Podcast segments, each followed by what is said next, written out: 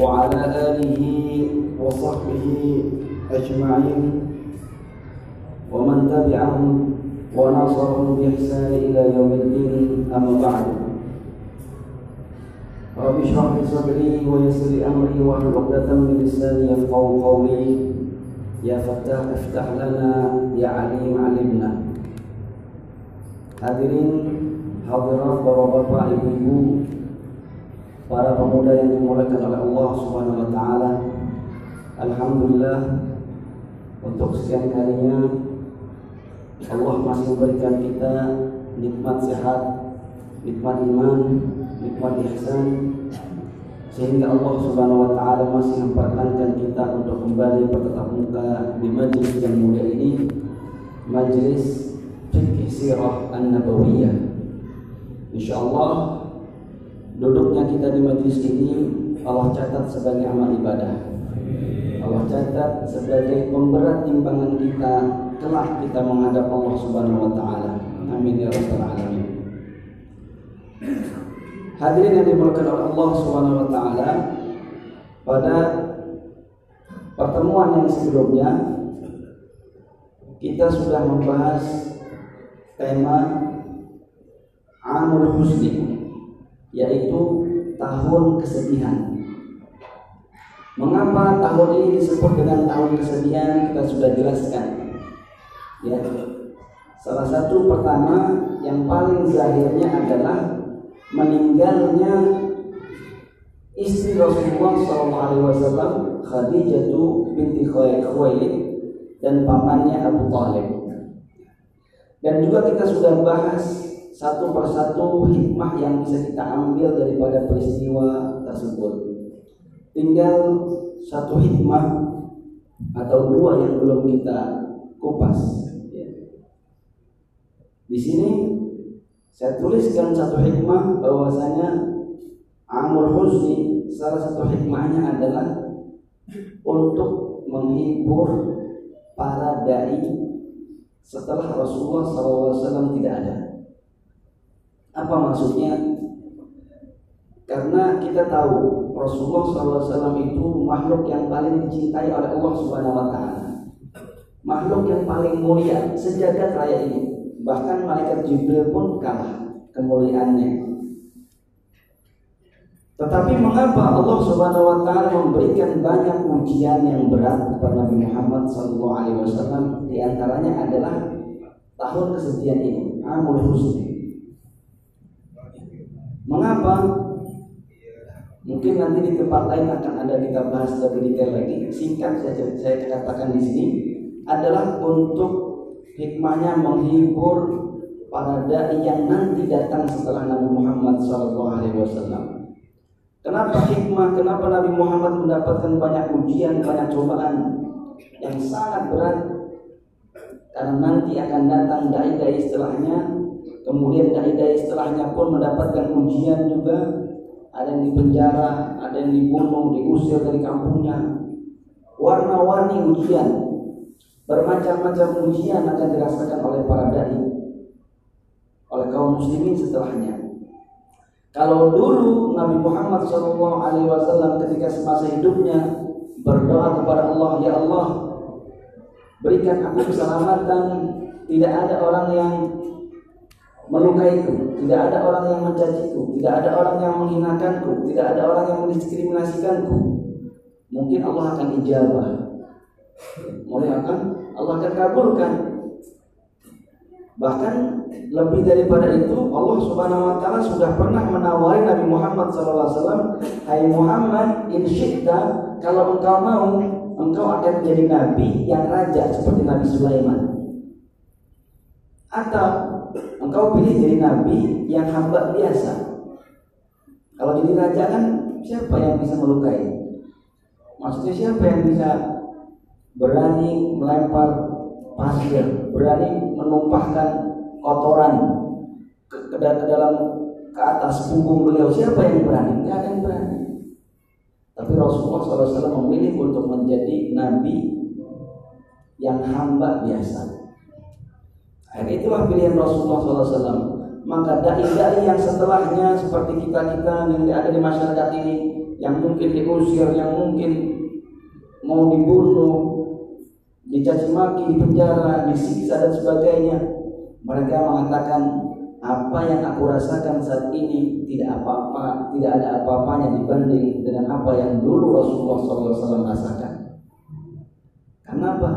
Semua orang tahu ujian terberat dalam hidup adalah ujian yang dilewati oleh Nabi kita Muhammad SAW. Baik. Langsung hikmah selanjutnya, hikmah yang terakhir adalah meluruskan pemahaman tentang tahun kesedihan. Banyak orang yang menyangka menganggap bahwasanya Rasulullah SAW dengan meninggalnya Khadijah, istrinya dengan meninggalnya pamannya, setahun penuh Rasulullah SAW sedih. Karena apa? Karena, judulnya dalam kitab-kitab sejarah temanya memang disebut tahun kesedihan. Jadi seakan-akan sedihnya sepanjang tahun. Padahal bukan. Rasulullah SAW memang bersedih ketika Khadijah meninggal. Memang bersedih ketika pamannya Abu Talib meninggal. Tetapi kesedihan itu tidak lama. Selayaknya manusia biasa tidak lama. Apa yang membuat satu tahun ini menjadi tahun kesedihan adalah efek daripada ditolaknya dakwah di mana-mana. Ke sana ditolak, ke sini ditolak, diikuti oleh orang-orang Quraisy yang sufaha, yang bodoh-bodoh. Begitu mau ngomong dibuat keributan sehingga orang nggak bisa dengar. Ketika mau berbicara berkhutbah di pasar, Abu Lahab bilang jangan dengarkan, dia pembohong. Tidak hanya Abu Lahab, orang-orang Quraisy yang lain yang dulunya tidak berani jadi berani. Nah, maka tahun ini disebut dengan tahun kesedihan, bukan sedih karena meninggalnya Abu Thalib dan Khadijah saja, tapi yang membuat kesedihan memanjang sepanjang tahun ini bukan itunya, tetapi dakwahnya, dakwah yang terhalang, dakwah yang mandek istilah kita, ya jadi Nabi tidak bersedih ya, tidak bersedih berlebihan atas meninggalnya orang yang dicintai. Bagaimana mungkin Nabi akan melanggar ajarannya sendiri? Gak mungkin. Ya. Rasulullah SAW dalam riwayat Al Bukhari bersabda, ya, ini hadis kursi, hadis kursi. Rasulullah bersabda bahwasanya Allah berfirman, jadi ini perkataan Allah maknanya tetapi lafaznya pilihan katanya diucapkan oleh Rasulullah SAW sendiri. Ini bedanya dengan Al-Quran. Kalau Al-Quran maknanya kata-katanya susunan lafaznya itu dari Allah semua. Kalau hadis kursi maknanya dari Allah, tetapi susunan katanya dari Nabi Muhammad SAW. Tetapi memang seakan-akan yang berbicara Allah. Qal Rasulullah SAW bersabda, Yaqulullah Ta'ala, Allah berfirman, Mali abdil mu'min indi jaza'un Seorang hamba yang beriman tidak akan mendapatkan ganjaran dariku Ida apabila Ida qabattu sufiyahu min ahli dunya Apabila aku matikan aku ambil nyawa kekasihnya kekasih itu artinya orang yang dia cintai bisa jadi anak, istri, suami, keluarga terdekat pokoknya orang yang dia sayangi. Kalau aku ambil nyawa orang yang dia sayangi Tumma ihtasabahu kemudian dia ikhlas bersabar mengharap pahala kesabaran dari Allah Subhanahu wa taala tidak akan mendapatkan pahala illal jannah kecuali surga ini kalimatnya agak panjang.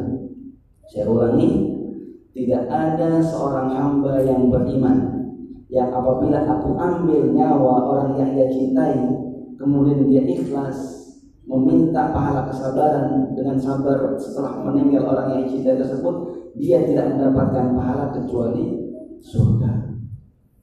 Allah Ini yang ngomong siapa? Rasulullah SAW melalui lisan Allah.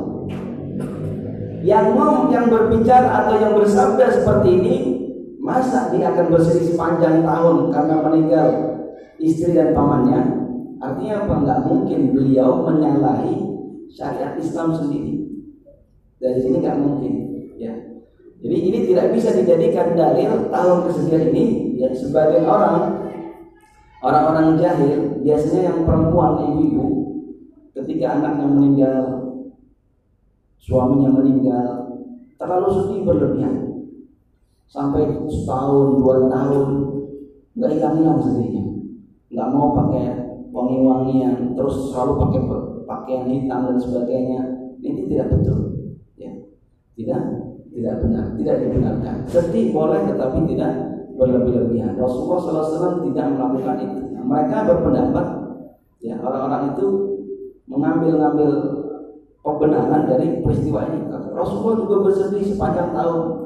Kata siapa? Bukan bersedih karena meninggalnya pamannya atau istrinya, tetapi yang membuat Rasulullah SAW disebut sebagai tahun kesedihan ini adalah karena proses dakwah itu mandek. Jadi di sana ditolak, di sini ditolak, di sini ditolak, terus seperti itu. Baik. Setelah ini apa? Karena di mana-mana mandek dakwahnya, akhirnya Rasulullah SAW mencari alternatif. Ya, mencari alternatif, berusaha mencari jalan lain agar dakwah ini tidak boleh mandek. Oke di Mekah untuk saat ini masih belum bisa diterima, di mana-mana ditolak maka Rasulullah SAW membuka jalan baru. Mencoba keberuntungan ya, pergi ke Taif. Ke mana ke Taif. Setelah ini temanya adalah hijrah ke Taif.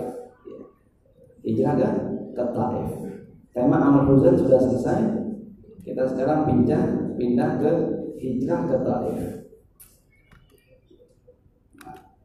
Hijrah ke Taif Alasannya tadi, kenapa hijrah ke Taif? Untuk mencari jalan, jalan lain, alternatif. Di Mekah susah, kita coba ke Taif. Taif itu sebuah wilayah yang tidak jauh dari Mekah. Kalau naik mobil tidak jauh, ya. Kalau jalan kaki jauh, ya. Taif itu sekitar 87 km dari Mekah. Ya. Kenapa ke Taif? Karena di Taif ini secara silsilah antara Quraisy dengan Taif itu masih ada hubungan darah. Jadi Kinana ada Quraisy, ada Taif. Nah, Quraisy dengan Taif ini masih ada hubungan ke sananya dan memang dekat. Sebagian orang Quraisy menikah dengan orang Taif, orang Taif menikah dengan Quraisy. Banyak seperti itu. Jadi setelah wafatnya Abu Thalib bin Khadijah, Ketika mentok maka Rasulullah SAW mencari jalan baru ke Taif. Rasulullah SAW berangkat ke Taif ditemani oleh pembantunya yang bernama Zaid bin Haritha. Zaid bin Haritha ini anak angkat sebenarnya. Ya. Dulu disebutnya Zaid bin Muhammad. Dulu sebelum sebelum dibatalkannya hukum anak angkat, Zaid bin Haritha ini sempat disebut atau dipanggil dengan nama Zaid bin Muhammad. Karena Nabi Muhammad mengangkatnya sebagai anak. Diumumkan depan Ka'bah. Hai orang Quraisy ketahuilah sekarang Zaid bin Harisa sudah tidak lagi jadi budak tetapi dia sekarang menjadi anakku. Namanya Zaid bin Muhammad. Nanti turun surat Al-Ahzab itu dibatalkan. Tidak boleh menisbatkan seseorang dengan nama yang selain bapaknya kalau bapaknya Harisa ya sudah Zaid bin Harisa. Tetap harus seperti itu. Tidak boleh diganti mentang-mentang diambil anak angkat terus kemudian bin-nya juga berubah. Nah, itu nggak boleh. Baik. Ditemani oleh Zaid bin Harisa pergi ke Taif jalan kaki. Ya, jalan kaki. Dari Mekah ke Taif itu kalau jalan kaki sekarang ya sekitar 30 jam. Itu kalau nggak pakai istirahat dan tentunya pakai istirahat. Mungkin dua atau tiga hari Rasulullah SAW menempuh perjalanan dari Makkah ke Taif ya. di Taif saat itu yang memimpin Taif adalah kabilah Bani Thaqif. Maka Rasulullah SAW memulai dakwahnya ini dengan mendatangi pemuka-pemuka Bani Sakif dan memang ada hubungan kerabat juga sebenarnya Rasulullah SAW ya, punya beberapa kerabat di sana maka Rasulullah SAW mendatangi Bani Sakif ya. Bani Sakif dengan harapan dakwahnya akan diterima dengan baik setidaknya kalaupun ditolak ditolak dengan halus Ternyata begitu sampai ke Bani Saqif mendapatkan penolakan yang sangat luar biasa kasar. Kata mereka, kenapa saya harus percaya dengan kamu? Sementara kaum muslim orang Quraisy tidak percaya sama kamu. Kenapa Allah tidak mendatangkan orang yang lebih baik, yang lebih kaya daripada kamu? Kenapa kami harus percaya? Ditolak mentah-mentah. Begitu ditolak mentah-mentah, Rasulullah SAW memohon kepada mereka tolong kedatangan saya di sini dirahasiakan informasinya. Jangan sampai kabar ini sampai ke Mekah. Kenapa? Karena kalau sampai ke Mekah, orang Mekah akan tambah mengejek-ejek Nabi Muhammad SAW atau akan tambah berani untuk menghinakan dakwah Nabi Muhammad SAW. Mereka akan bilang tuh Muhammad ke sana jadi tolak masa kita artinya akan menerima terus maka Rasulullah SAW memohon kepada mereka untuk kabar ini oke kita saya ditolak tetapi tolong jangan kasih tahu orang-orang kalau saya datang menawarkan dakwah. Maksudnya apa?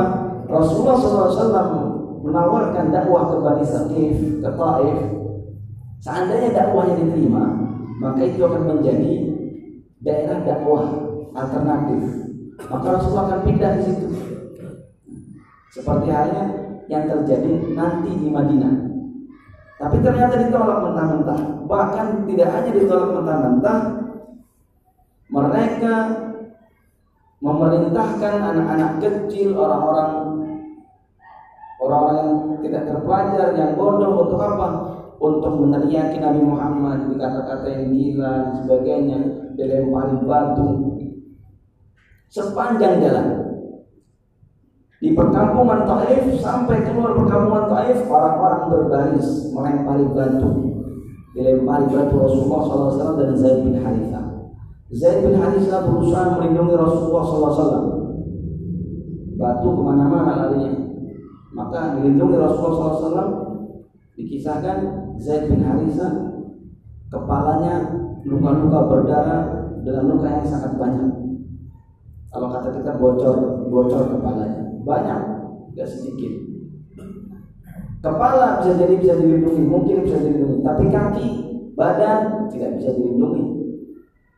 Rasulullah SAW kakinya berdarah-darah dilempari batu oleh penduduk Taif. Berbaris, mereka bikin dua baris. Begitu Rasul sepanjang jalan sampai keluar kota Taif. Sampai keluar kota Taif, Rasulullah SAW mampir. Di situ ada kebun ada kebun dan ada pohon anggur di sana, ada pohon kurma dan sebagainya. Kebun itu milik orang Quraisy, milik pemuka orang Quraisy. Namanya Utbah sama Syaibah bin Rabi'ah. Ya. Itu dua pembesar Quraisy. Ini juga sama-sama dua orang Quraisy ini keras kepala juga orangnya di Mekah termasuk musuh besar Islam juga. Nanti mereka dua orang itu akan wafat nanti akan mati, maaf akan mati di perang Badar nanti. Dua orang itu. Ya. Rasulullah SAW mampir ke kebun tersebut melihat Nabi Muhammad SAW meskipun secara prinsip mereka bermusuhan memusuhi dakwahnya, tapi begitu melihat keluarga sendiri masih sama-sama orang Quraisy dihinakan oleh orang lain itu ter agak terketuk hatinya. Sudah dibiarkan istirahat di situ.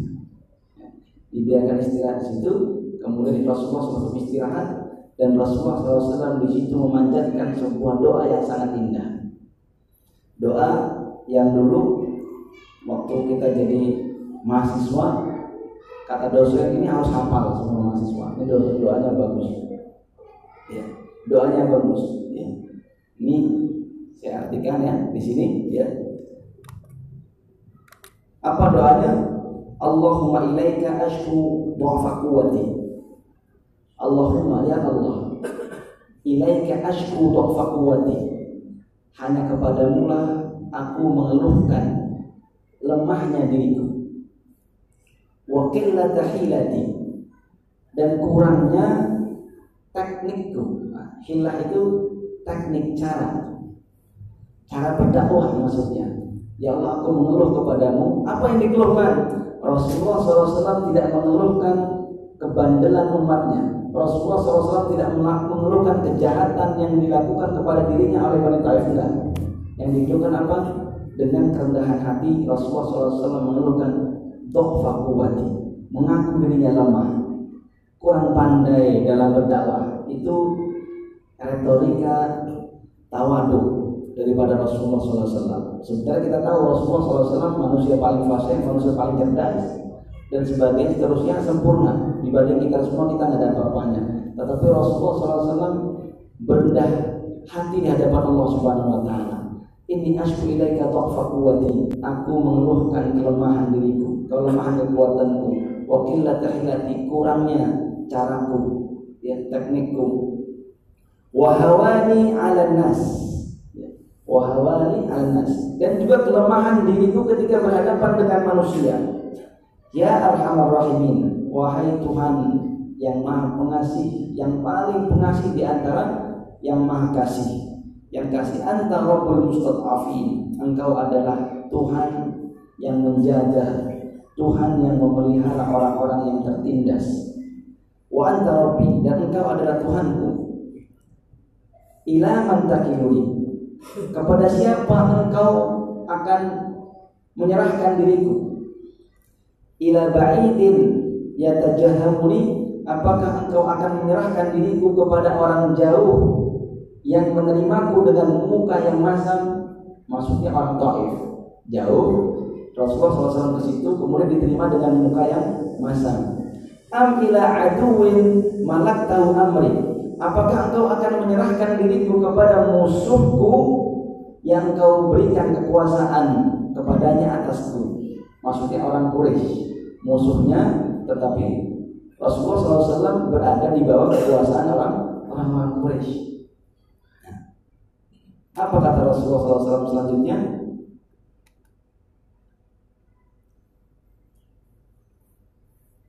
Illam yakun bika alayya ghadabun fala ubali.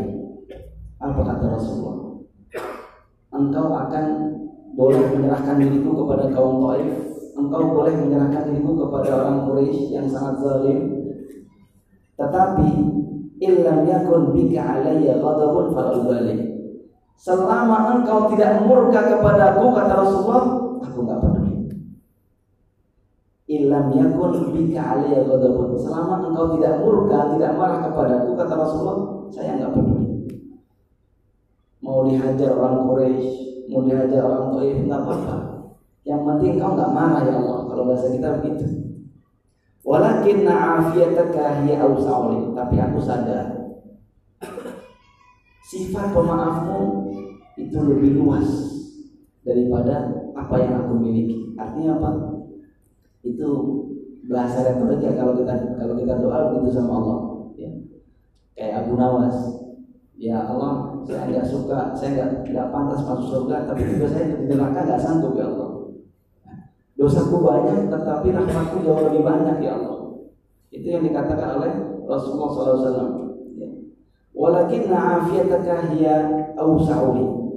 A'udhu binuri wajhika alladhi asyraqat lahu dhulumat. Aku berlindung dengan cahaya dirimu, cahaya keagunganmu yang menerangi seluruh kegelapan.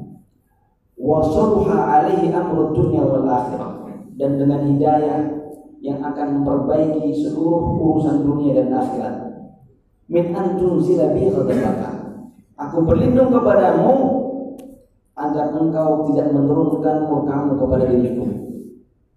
Jadi sudah kayak gitu, tetapi Rasulullah SAW ya, tidak menyalahkan siapa-siapa. Kalau kita mungkin sudah protes kepada Allah, ya Allah saya berdakwah atas nama berdakwah, tapi kok nggak dibantu gitu. Rasulullah nggak begitu. Rasulullah malah menyalahkan dirinya sendiri seakan-akan aku kurang kuat, aku lemah, aku kurang pandai memilih cara berdakwah. Tapi kata Rasulullah, yang penting kau nggak marah, saya nggak ya Allah. Au yahilla alayya suhtuk ini sama atau saya terkena marahmu. Lakal utbah hatta tarda bagimu al-utbah itu artinya keridoan.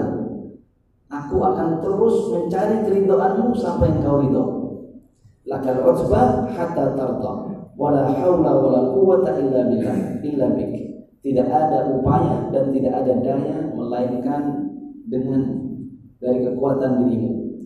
Itu doa yang dipanjatkan oleh Rasulullah SAW ketika sampai di kebun tadi, di kebun milik dua bersaudara Ibnu Rabi'ah, Utbah dan Syaibah. Nah, Utbah dan Syaibah ini punya pembantu budak orang dulu budak namanya punya khadim pembantu namanya Adas Adas.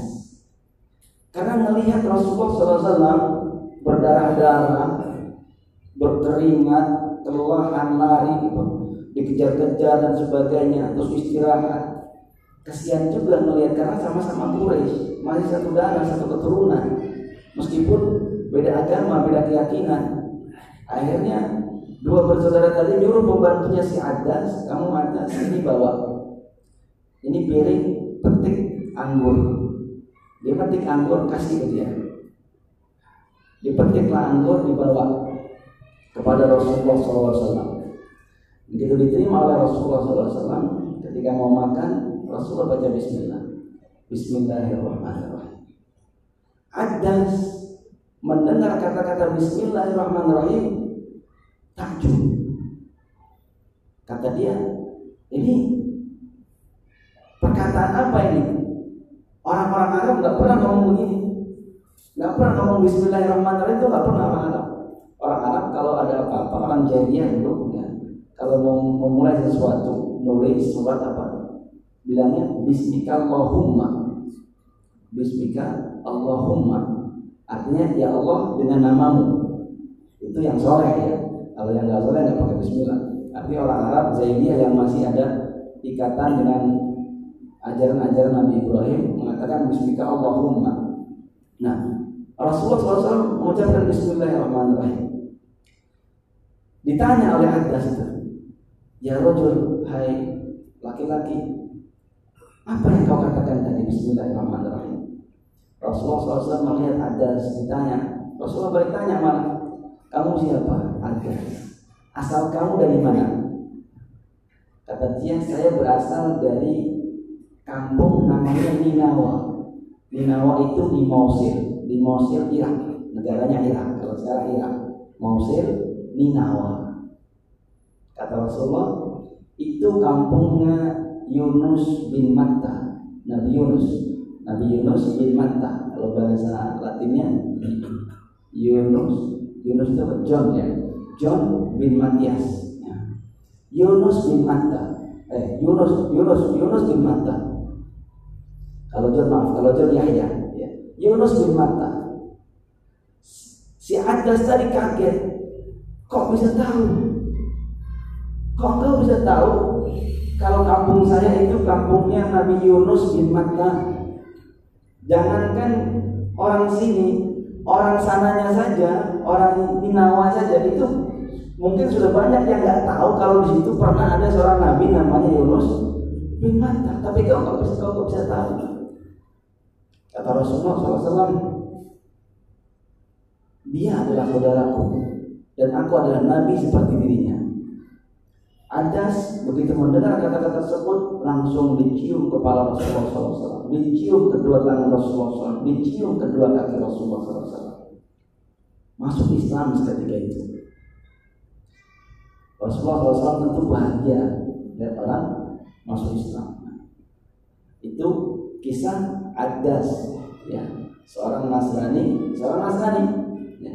di Irak itu ketika itu mayoritas agamanya Nasrani Nasrani dia. Rasulullah SAW melanjutkan perjalanannya pulang ke Mekah. Sebelum sampai ke Mekah Rasulullah SAW beristirahat. Beristirahat kemudian di situ Rasulullah SAW melaksanakan sholat. Ada yang mengatakan sholat qiyamul lain ada yang mengatakan sholat fajar sholat subuh. Sholat subuh.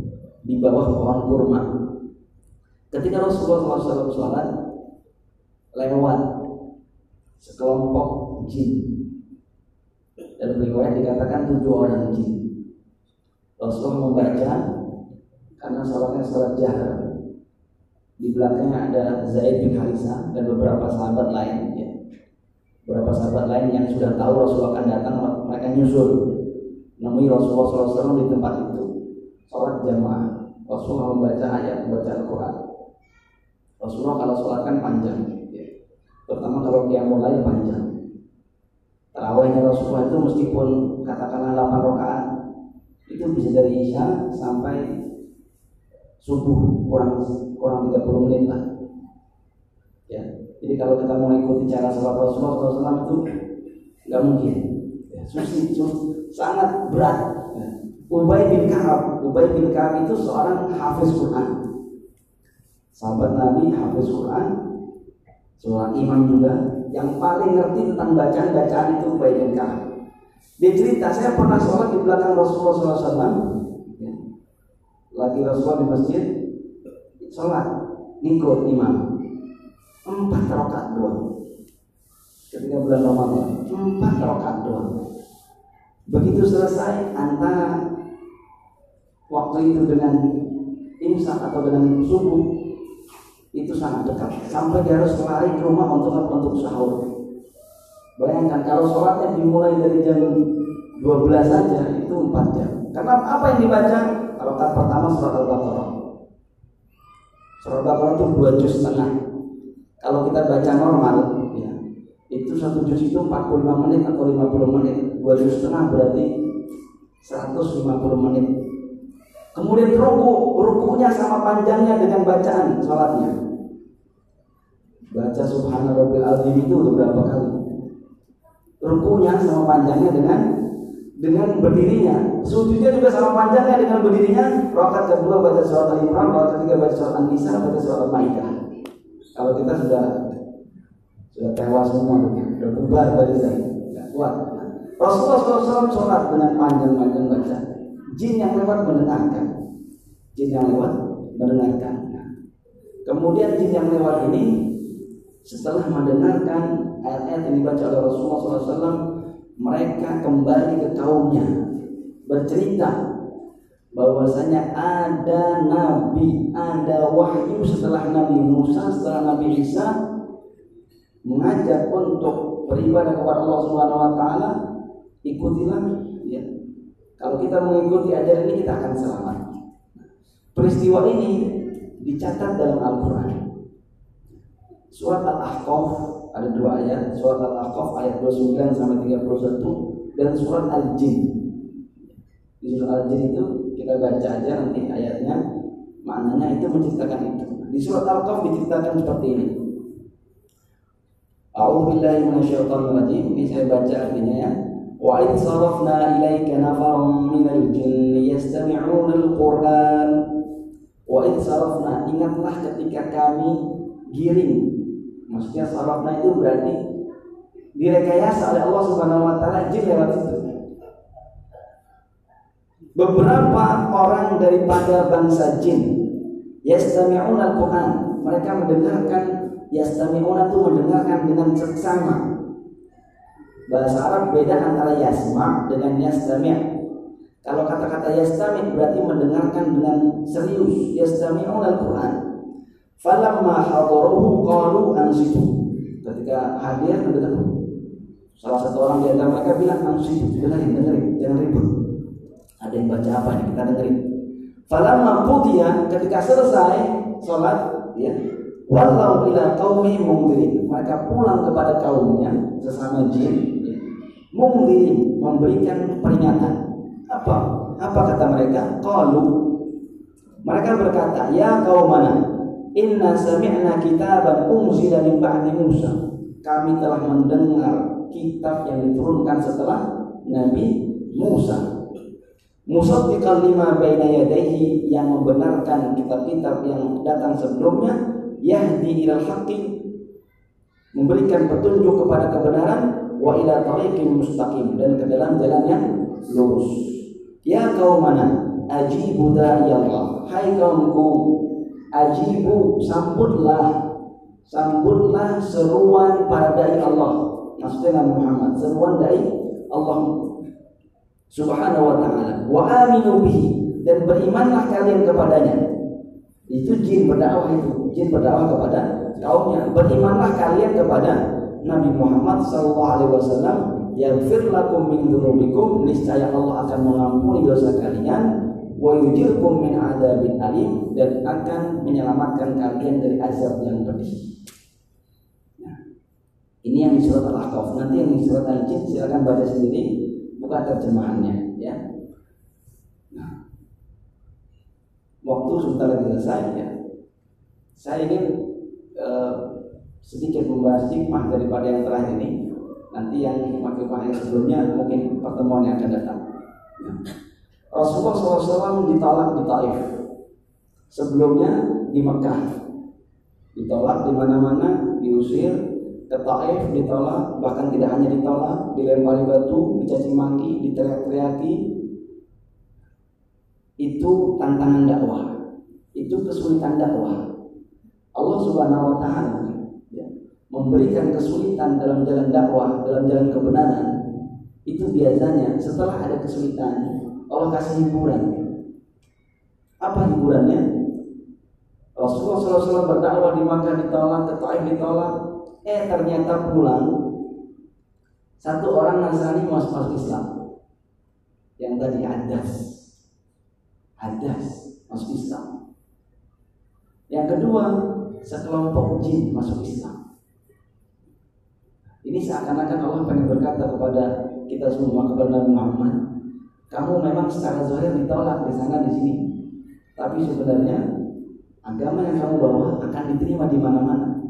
Dikasih bocorannya itu orang Nasrani terima. Padahal itu nggak berdakwah sama dia. Nggak niat kan berdakwah ngomongin datang terus nyerama itu nggak niat.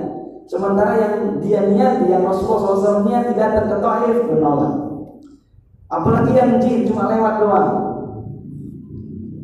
Ini Allah Subhanahu Wa Taala yang memberikan hiburan kepada Rasulullah SAW ketika itu bahwasanya Meskipun Quraisy menolak, Taif menolak, sebenarnya langit menerima. Sebenarnya Allah Subhanahu wa taala menerima usahamu. Itu memang sunatullah begitu. Kadang-kadang kita mencari rezeki misalkan ke sana seorang pedagang nawarin ke pintu sini, pintu situ, pintu situ. Enggak dibeli. Tiba-tiba kita pulang di jalan ada yang beli. Artinya apa? Allah tidak tidur, Allah tidak lalai dengan apa yang kita lakukan. Allah melihat usaha kita akan berikan Allah berikan ganjarannya Allah berikan hasil daripada kita meski bukan dari tempat yang kita tuju artinya apa ini Allah ingin mengatakan kepada seluruh dai kepada Nabi Muhammad SAW bahwasanya yang memberi hidayah itu hanya Allah tugas orang dai hanya menyampaikan tugasnya sudah dilakukan sudah Hasilnya Allah yang memberikan. hasilnya ternyata bukan dari tempat yang dituju, tapi dari tempat lain. Seorang Nasrani masuk Islam, bahkan sekelompok jin masuk Islam. Masya Allah. Itu sunatullah begitu. Baik. Sebentar lagi dua bulan lagi waktunya akan selesai. Insya Allah pada pekan yang akan datang kita akan bahas tentang hikmah dan pelajaran dari hijrah ini. Ada satu lagi, tapi nanti bukan depan aja ya. Baik, insya Allah. Kita tutup ya kajian kita dengan dosa membaca hamdalah kafaratul majlis. Alhamdulillahirabbil alamin. Subhanakallahumma bihamdika asyhadu an la ilaha illa. Dan kita berdoa kepada Allah Subhanahu wa taala. Mari kita berdoa, kita khusyukkan hati kita sejenak. Kita memohon kepada Allah Subhanahu wa taala agar Allah Subhanahu wa taala menjadikan kita hamba-hamba yang soleh agar Allah Subhanahu wa taala menghindarkan kita dari berbagai macam mara bahaya, musibah, bencana dan sebagainya. Yang kita doa secara khusus untuk negara kita Indonesia Semoga Allah Subhanahu wa taala senantiasa menjaga negara kita yang tercinta ini dari perpecahan, dari pertengkaran, dari serangan musuh dari luar ataupun dari dalam dan dari berbagai macam bencana, banjir, gempa, kekeringan dan sebagainya. Dan semoga Allah Subhanahu wa taala segera menurunkan hujan. Amin ya rabbal alamin. Ala hadiniya wa ala kulli niyatin salihah ila hadratin Nabi Mustafa Rasulullah sallallahu alaihi wasallam. Al-Fatihah. أعوذ بالله من الشيطان الرجيم بسم الله الرحمن الرحيم الحمد لله رب العالمين الرحمن الرحيم مالك يوم الدين إياك نعبد وإياك نستعين اهدنا الصراط المستقيم صراط الذين أنعمت عليهم غير المغضوب عليهم ولا الضالين آمين آمين يا رب العالمين Sekian kurang lebihnya mohon maaf jika ada yang benar dari Allah Subhanahu wa taala, jika ada yang salah dari saya sendiri dan dari syaitan rajim. Assalamualaikum warahmatullahi wabarakatuh.